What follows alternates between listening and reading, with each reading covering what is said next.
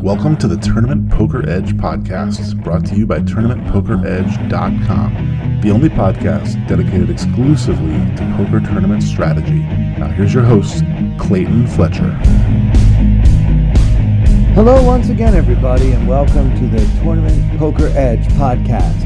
I'm your host, Clayton Fletcher, in fabulous Las Vegas. I know that because there's a sign that says so when you first get to town. Uh, I'm still here playing in some of these uh, really fun live tournaments at the Venetian. I want to thank you guys for your kind remarks about our interview last week with first time guest Simon Levy, and those of you who have taken the uh, time to follow his mom on Instagram, Felicia Madison, who is a, a comedian friend of mine, if you haven't listened to last week's episode. So I'm here in Vegas and just yesterday, as I record this on Thursday, they announced that everybody is going to be required to wear masks indoors throughout the counties in Nevada where the COVID Delta variant thing is especially high. And of course, that does include Clark County, where Las Vegas is. So, much to my dismay, if I want to play any more live poker on this trip, I will need to wear a mask at the table starting tomorrow.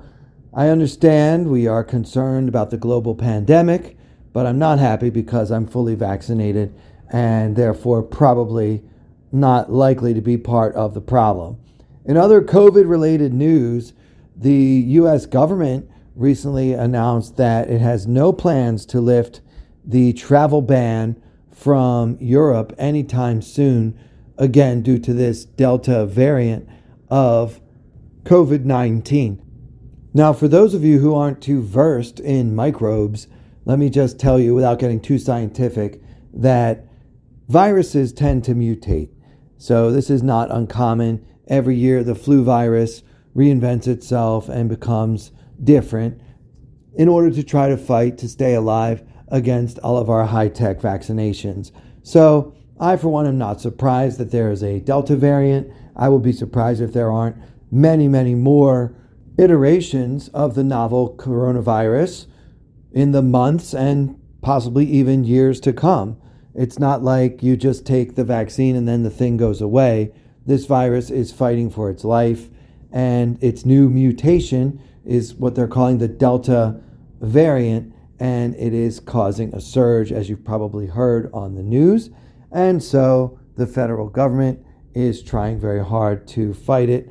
And that means, quite possibly, that if the planned fall WSOP actually ends up happening, and I do think it will, the number of European opponents as a percentage of the total could be substantially lower because in order to get here from Europe, you first have to take two weeks in a non restricted country before you travel to the United States. And I just don't know how many European poker players would go through that level of rigmarole just to compete against us American donkeys in Nevada in October. So, uh, of course, this is a developing story, and time will tell what happens. But I wanted to give you guys the update. Uh, when this news first broke, I was at the poker table, and something came on TV on the local news, and I can tell you that none of my opponents were happy about it, and everyone is pretty much sick of COVID. So we shall see how much pushback there is among casino guests this weekend. All right, another story I wanted to touch on before we get to some strategy from a couple of hands that I played uh, at the Venetian.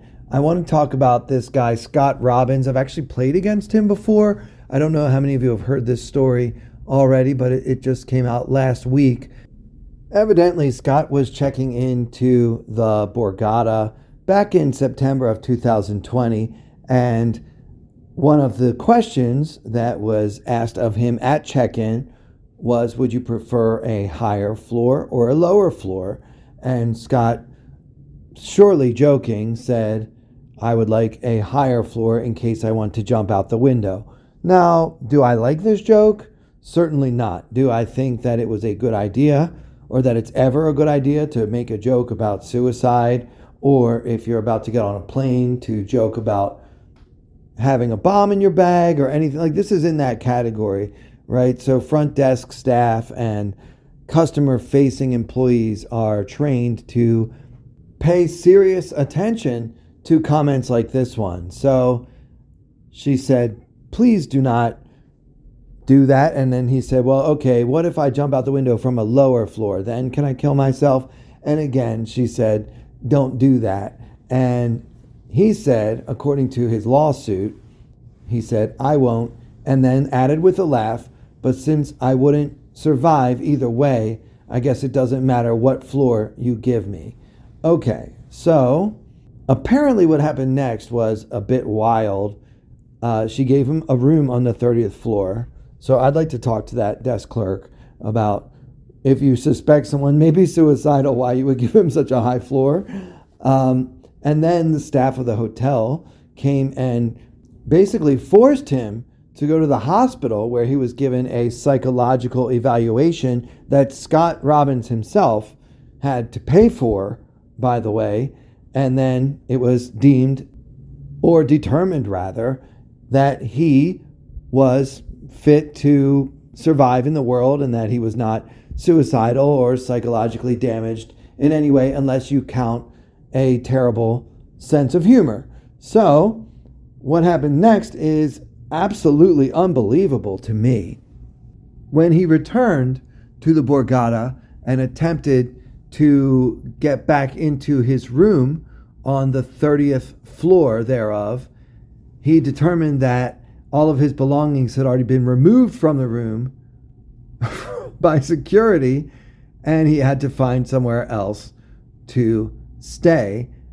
Furthermore, he was given a lifetime ban, meaning he is no longer allowed to set foot inside the Borgata. Okay, now I understand making bad jokes and that, you know, in light of things that have happened around the world in casinos with people committing suicide, it is a serious problem. It was definitely at a minimum in poor taste. But to me, this does not deserve a lifetime ban. And I'm very surprised that the Borgata would give this player a lifetime ban if the side of his story that is written in his lawsuit against the Borgata and MGM, its parent company, then this is way too big of a punishment for the crime, in my opinion. But Speaking of things that are too big, this lawsuit, he is suing for $1.25 million, 28 actionable torts that the Borgata is alleged to have committed against him breach of contract, libel, slander, defamation, breach of duty of a public accommodation, violation of civil rights, interference with prospective economic advantage, and so on and so forth. So he's suing for 1.2 million dollars, and he is a, a, poker pro. He's he's amassed over four hundred thousand dollars in lifetime cashes in the last three years. That's all he's been playing, at least on the record. So we will see if the court awards him any damages, whether they can settle this case without actually going to court. But for those of you who miss my Mike Postle updates, you can look forward to the curious case of one Mr. Scott Robbins to be continued. All right, so let's talk about this tournament that I've been playing in. It's a $600 mega stack. I think that's what they called it. Ultimate stack. I don't know. You got a lot of chips, okay? Uh, the blinds in the beginning of the tournament are 100, 100 with a 100 big blind ante, and you have 40,000 chips to start. The blinds last for 40 minutes, and there are, I think, four starting days. And the tournament itself has a $600 buy in and a $250,000 guarantee which was absolutely smashed, as all guarantees in Vegas are being smashed. By the way, for those who may be curious what the scene is like here, a Monday in July this year feels like a Saturday in previous years in terms of crowd size, volume level, um, stakes of the table games, like basically everything. It just feels like every day is a weekend, and then Saturdays are so crowded. It's it's actually unbearable for me, and I don't even mind crowds that much. So yeah, Vegas, as you may have heard, is booming. But again, we shall see how this new mask mandate affects that and whether the boom will be curbed by that or not. But yeah, so all the tournaments that are running are just crushing guarantees, and every poker room has a wait wait list of people who want to play. So it feels like a bit of a post COVID heyday, and then they remind you that COVID is far from over. So anyway, uh, this tournament attracted a pretty diverse field. Some players I recognized, certainly others that I did not. And the first hand I want to discuss comes from level 5 of day 1A. So I got my feet wet. I wanted to jump in on the very first starting day and see how I do. So the blinds are 300, 500 with 500 ante, and our stack is down to 30K from the 40K starting stack, but we still, you know, we have 60 big blinds. Our M is 22. This tournament allows for a lot of play, especially with 40 minute levels and a good structure. So we're not in panic mode or anything like that. The action folds to us in the hijack with Queen of Diamonds, Queen of Hearts. And there is one player at our table that I recognize. I haven't been at this table that long, but I certainly recognize Mark Seif.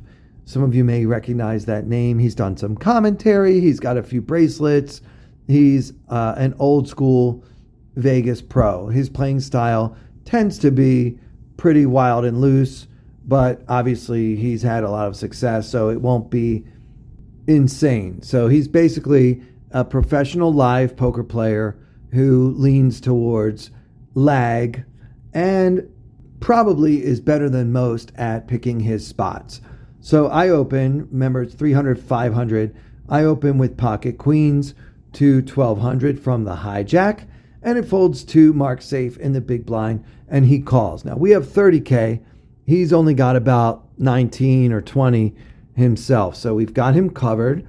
And now with 3,200 in the pot. The flop comes Queen of Spades, Eight of Hearts, Four of Clubs. So Queen 8 4 Rainbow, and we flop the nuts with top set. Mark checks to us.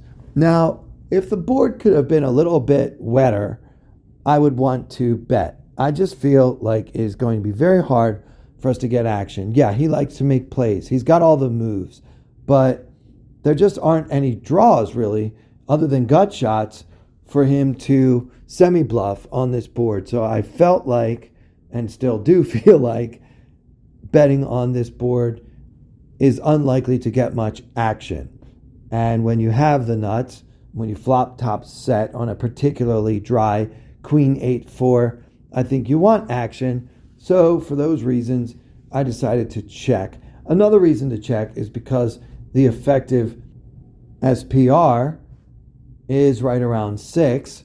And so it should be possible for us to get all in with him if he, in fact, has a strong hand himself. So, not a guarantee, but I didn't see too much harm in checking behind. If you want to bet because you're going to have so many bluffs with your ace queen, I mean, your ace king, ace jack, and other hands like that that missed, I don't really mind it. But for me, it just feels like we will usually have all the cards worth having on this board, and so I checked it back. And the turn came the jack of clubs.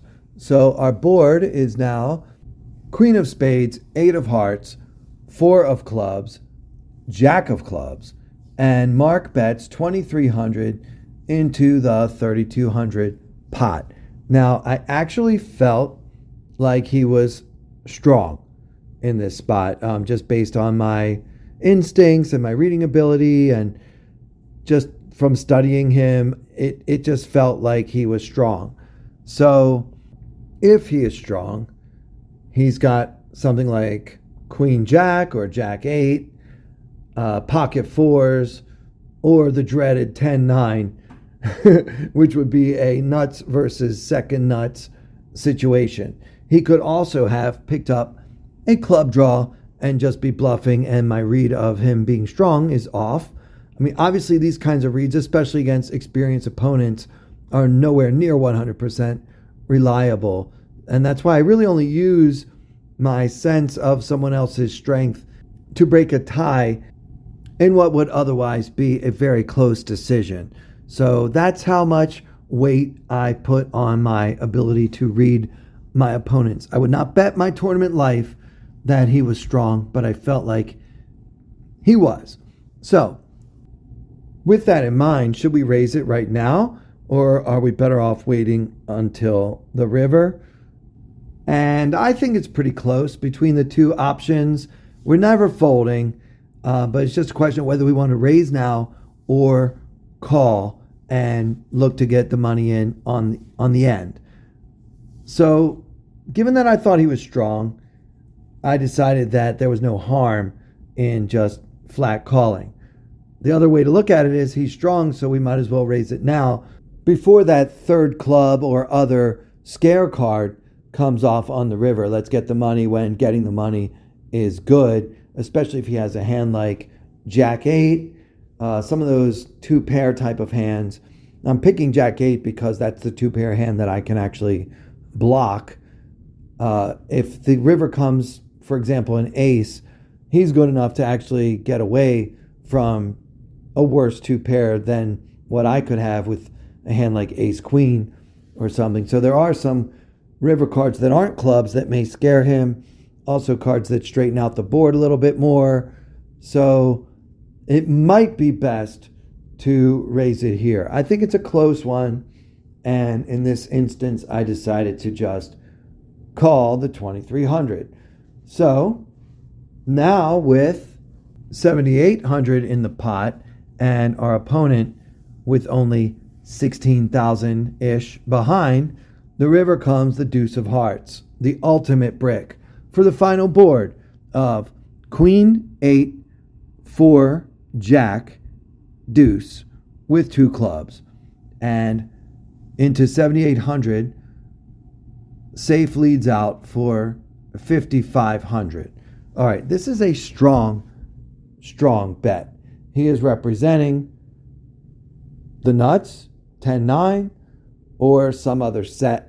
I don't think that he's ever going to have pocket jacks, though, because he is the type of player that would have absolutely close to 100% of the time three bet pre flop with that hand, especially from the big blind, especially with his stack size being what it was. I just thought that we could pretty much rule out pocket jacks unless he was just being too tricky for his or anyone else's own good. So I wasn't thinking about jacks. I thought it's possible he could play pocket eights this way, uh, certainly pocket fours. But now this bet sizing didn't feel like jack eight could be too big of a part of his range. Uh, maybe he rivered a set of deuces, but I really doubt that he would bet 2300 on 4th Street with pocket deuces. So that one is also going to be heavily discounted. So the problem for us is we have the second nuts. On this river, we still have the second nuts. There's only one straight available, and it's 10 9. Everything else that he would play this way, we can beat. So, do we want to balance the importance of surviving and hanging on to these precious chips with the fact that we could just call with the second nuts and sometimes he'll turn over a hand that would have called a shove.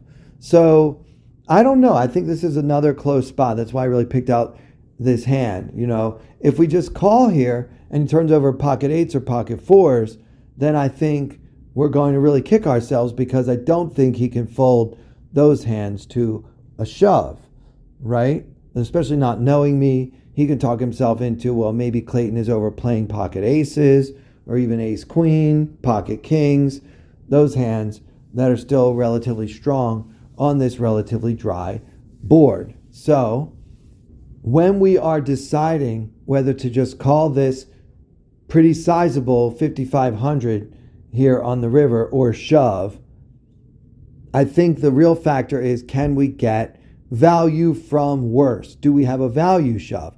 Now, obviously, some of Mark Seif's range in this spot is going to consist of hands that completely missed, like anything that picked up a club draw on the turn, other gut shots that he got excited and, and overplayed on the turn. Like those are all possibilities. He is a loose aggressive opponent for sure.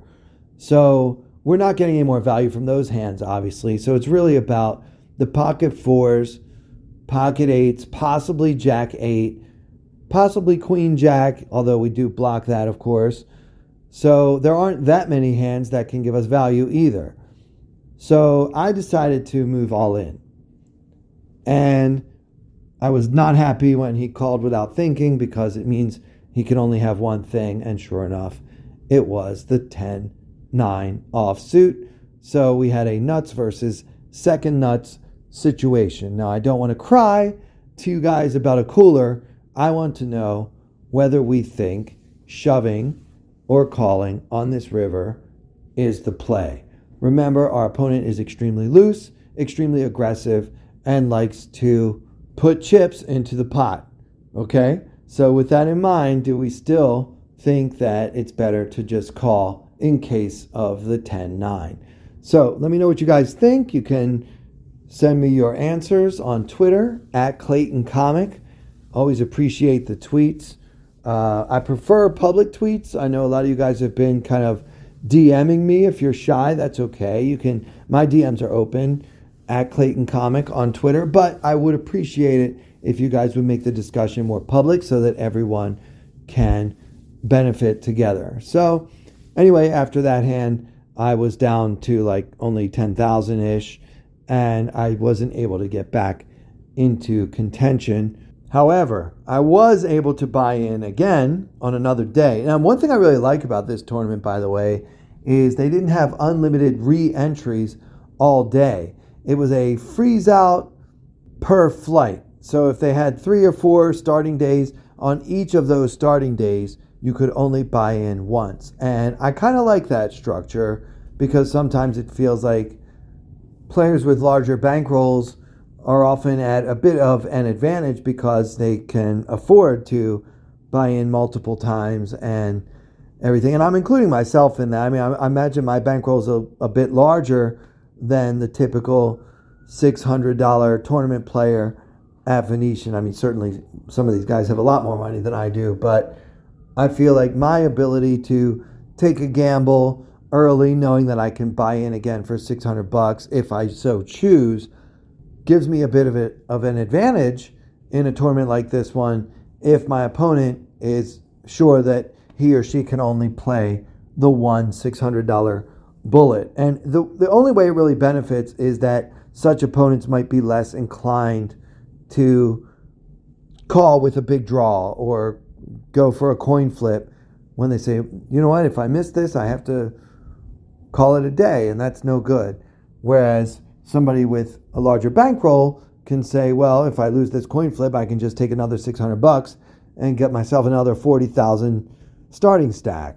So that's not fair to everyone. So I really like this structure because it means that the playing field is more level and having a larger bankroll doesn't give anyone any type of advantage. And I like that. So, anyway, I bought in again. This time I played on Saturday.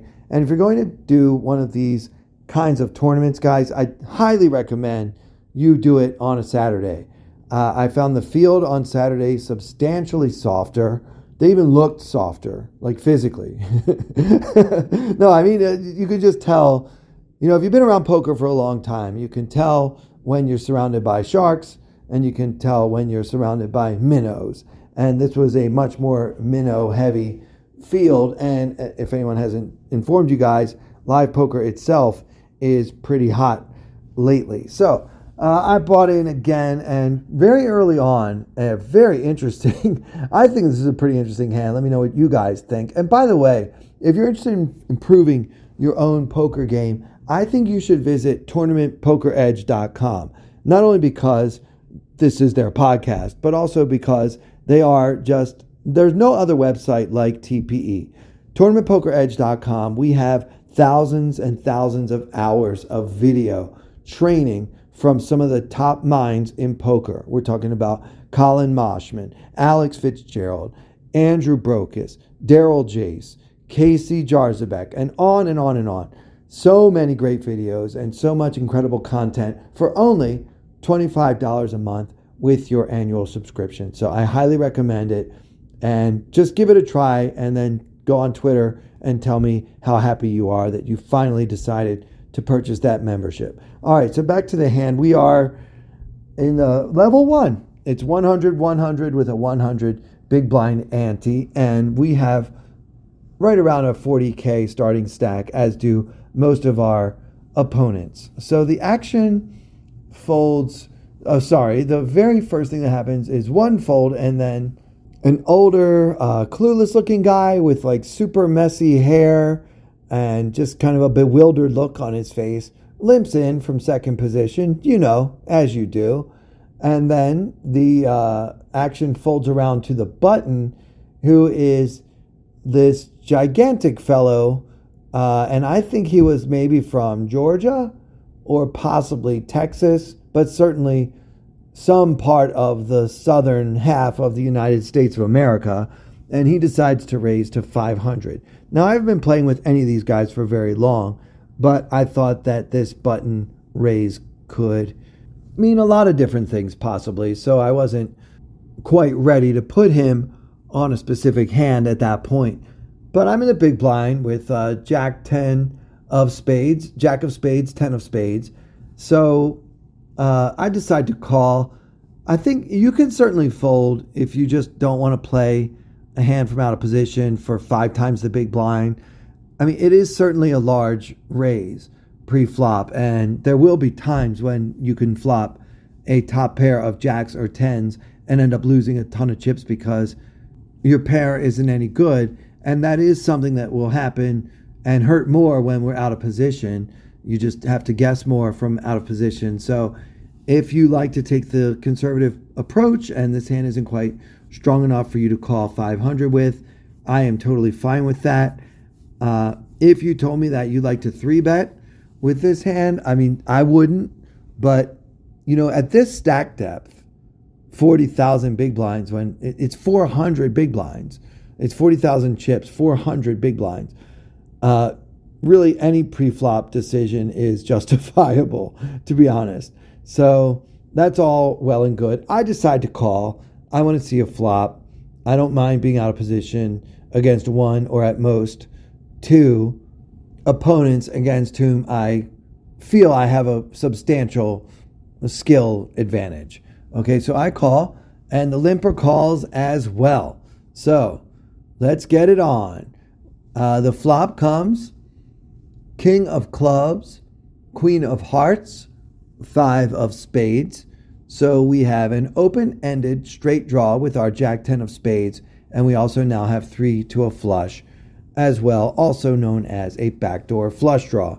So certainly an above average flop for us, and the action is on hero. Clayton, what should I do?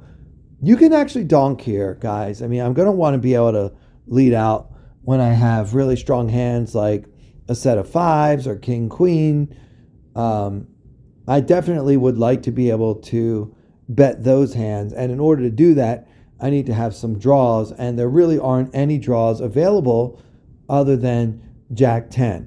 But I did not do that in this situation. And here's why I don't really feel that it's necessary to balance my donk leading range against opponents who have no idea what those words mean.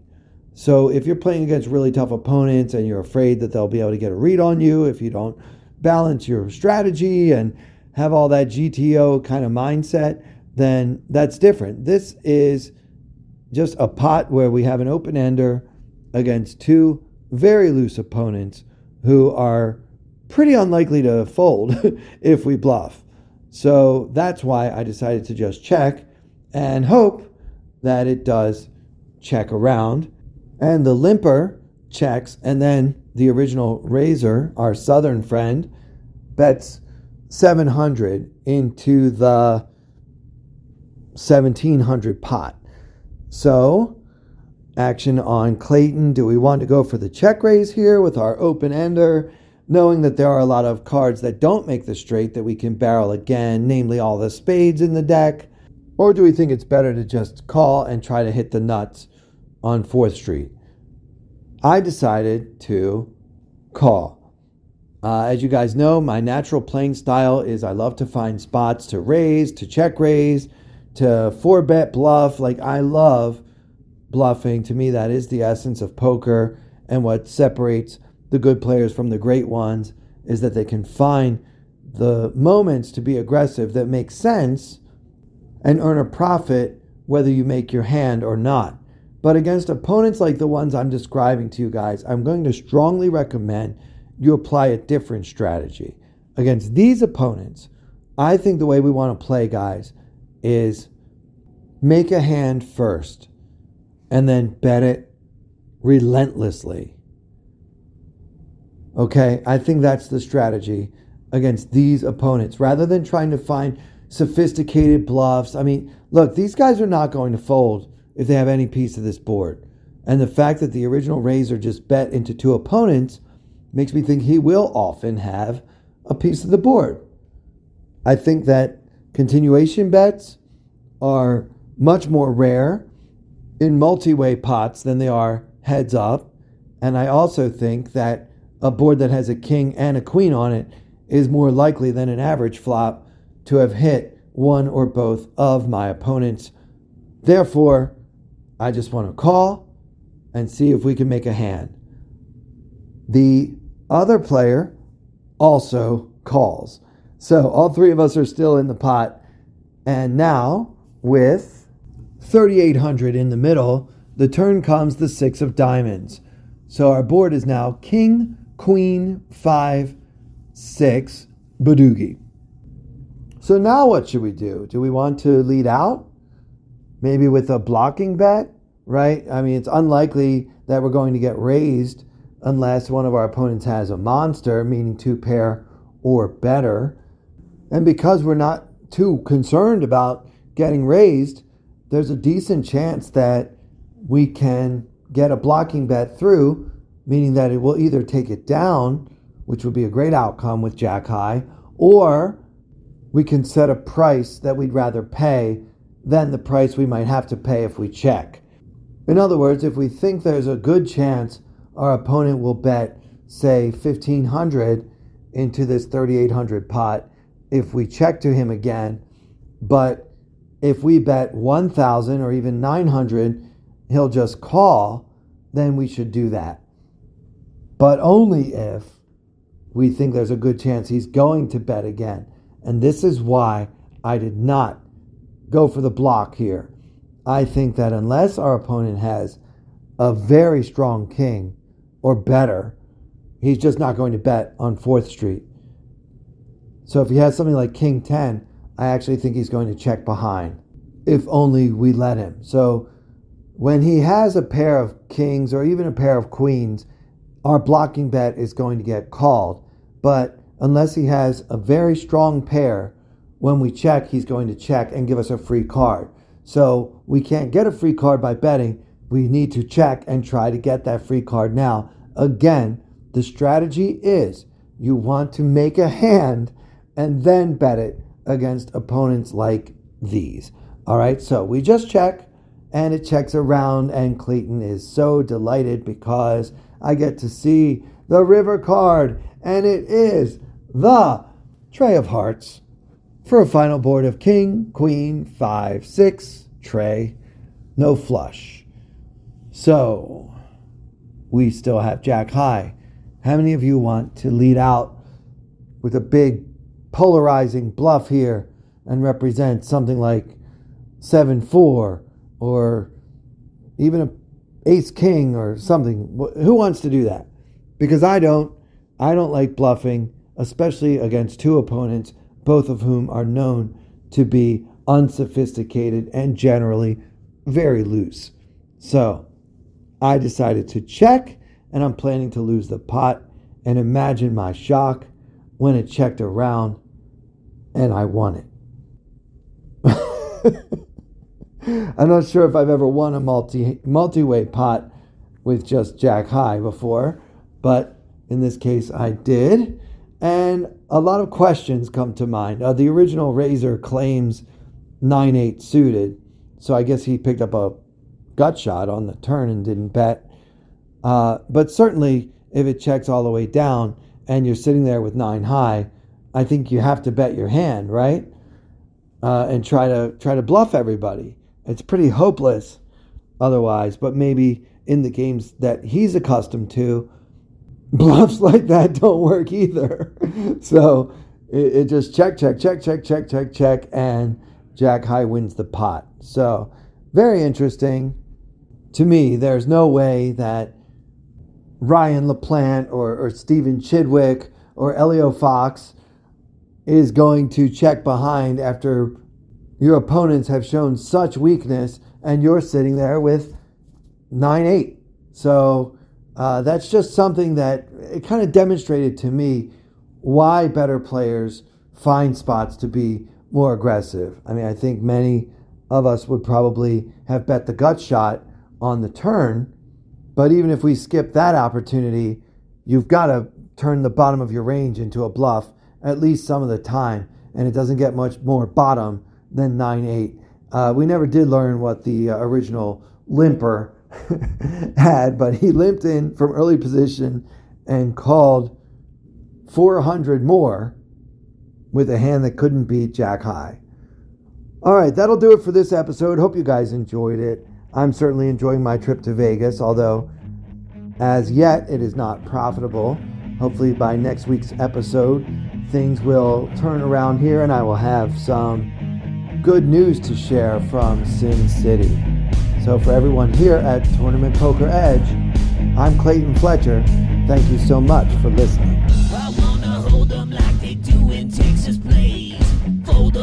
hit me, raise it, baby, stay with me. Intuition, play the cards with babes to start. And after she's been hooked, I'll play the one that's on her heart. Oh,